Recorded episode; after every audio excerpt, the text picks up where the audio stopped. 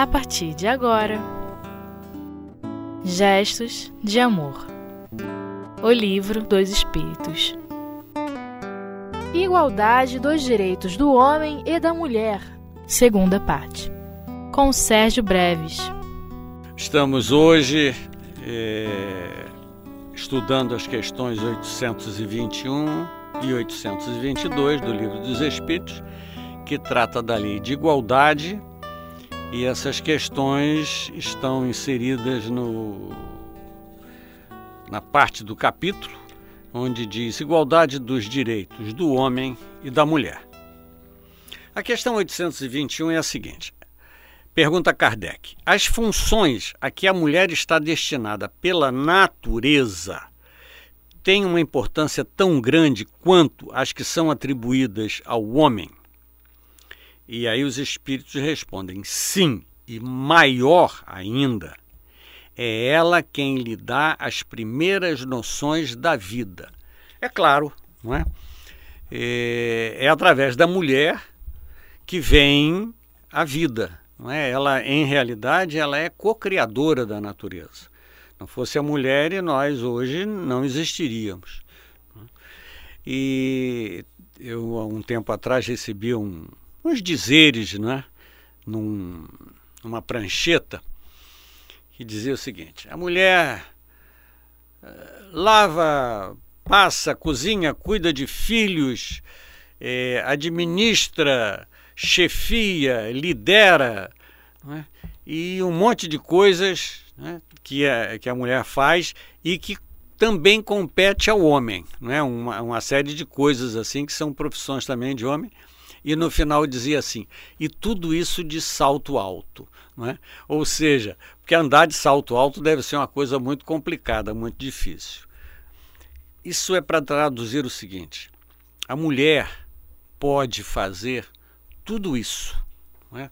Todas as funções que competem também ao homem, não é? Ela também pode fazer, e ainda por cima de sapato alto. Mas saindo dessa brincadeira, nós vemos que realmente é a ela que está destinada toda a base da vida material. O homem contribui, não é? O homem, através da relação sexual, não é?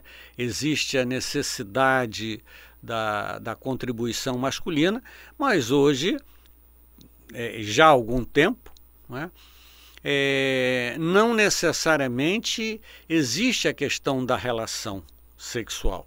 Existe a inseminação, existe a gravidez in vitro, que começa num laboratório, mas inegavelmente esse iniciozinho de vida, esse embriãozinho, não é?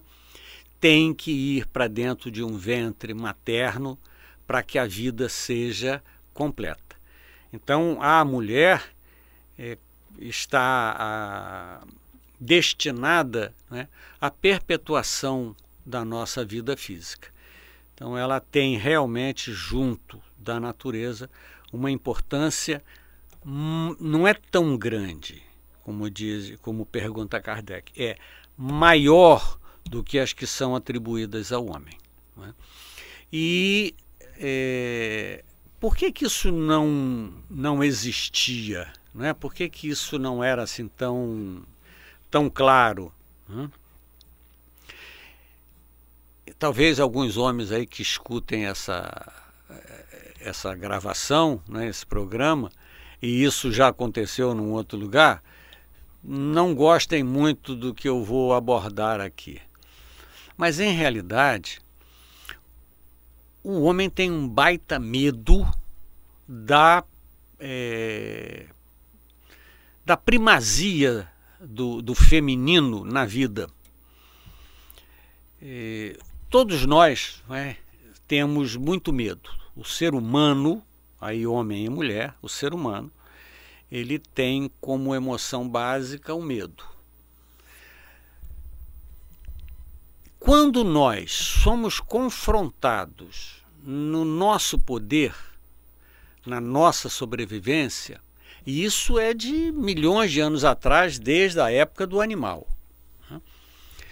Quando isso acontece tanto no homem como na mulher, nós somos acionados na questão do medo para que a gente ou lute ou fuja. É luta ou fuga. Eu vou lutar se eu perceber que eu tenho condições. Eu vou fugir se eu perceber que eu não tenho condições de enfrentar esse inimigo. Então, a noção básica, a emoção básica do ser humano é o medo. Essa necessidade que o homem sempre apresentou, né, de uma primazia.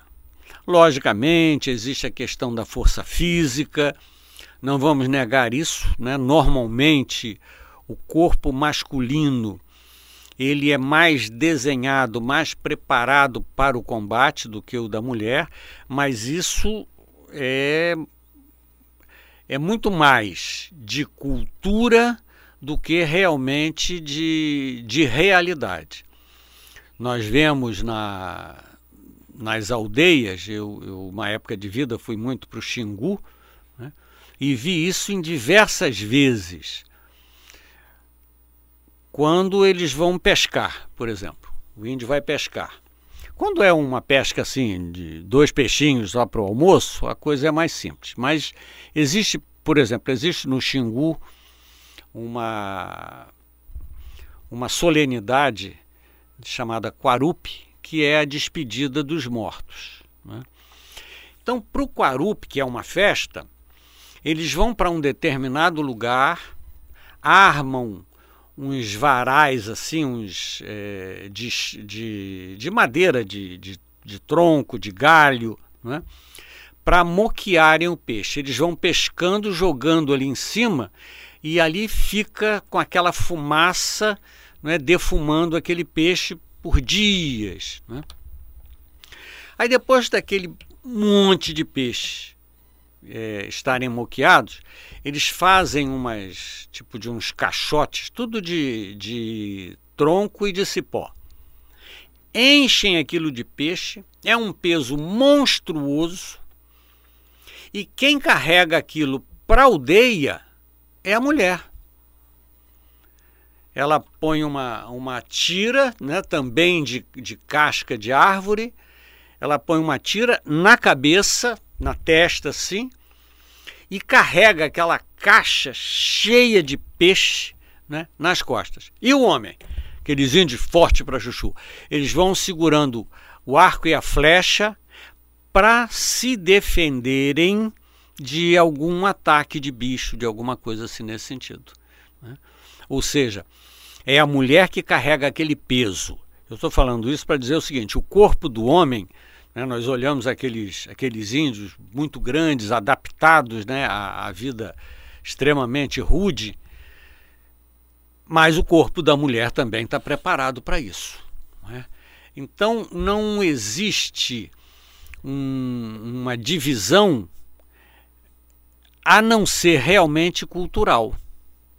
E é por isso que eu afirmo, né, que o homem, nesse momento, morre de medo da mulher. E vamos combinar uma coisa? Isso aí, se nós olharmos, é bem por aí mesmo. Mesmo as sociedades mais machistas, se a gente pode dizer assim, as culturas mais machistas, você vai olhar, no fundo, quem manda é a mulher. Existem culturas, não é, onde a mulher se cobre toda, não pode aparecer. Por que isso, não é? É o medo de perder aquela joia preciosa que é a sua esposa. Então ela precisa se esconder, ele precisa escondê-la para que outros não cobissem o que é dele. O que é isso? É medo. Quando nós olhamos pelo lado da antropologia, nós vamos entender bastante isso. E não é só com relação a essa questão das funções, né, do homem e da mulher. É porque ela exatamente carrega a possibilidade, isso é até de um lado inconsciente do homem, ela carrega a possibilidade da perpetuação da espécie. É como se o homem precisasse carregar ela num andor, não é? Tratar a pão de ló, porque ele precisa, para a perpetuação da própria vida, isso é instintivo, não é? De preservar essa mulher. Então ela vira muito mais dondoca do que uma guerreira, né? Ela precisa ser mais dondoca do que uma guerreira. Mas já ultrapassamos aqui do nosso momento, já já estamos de volta aí. Um abraço.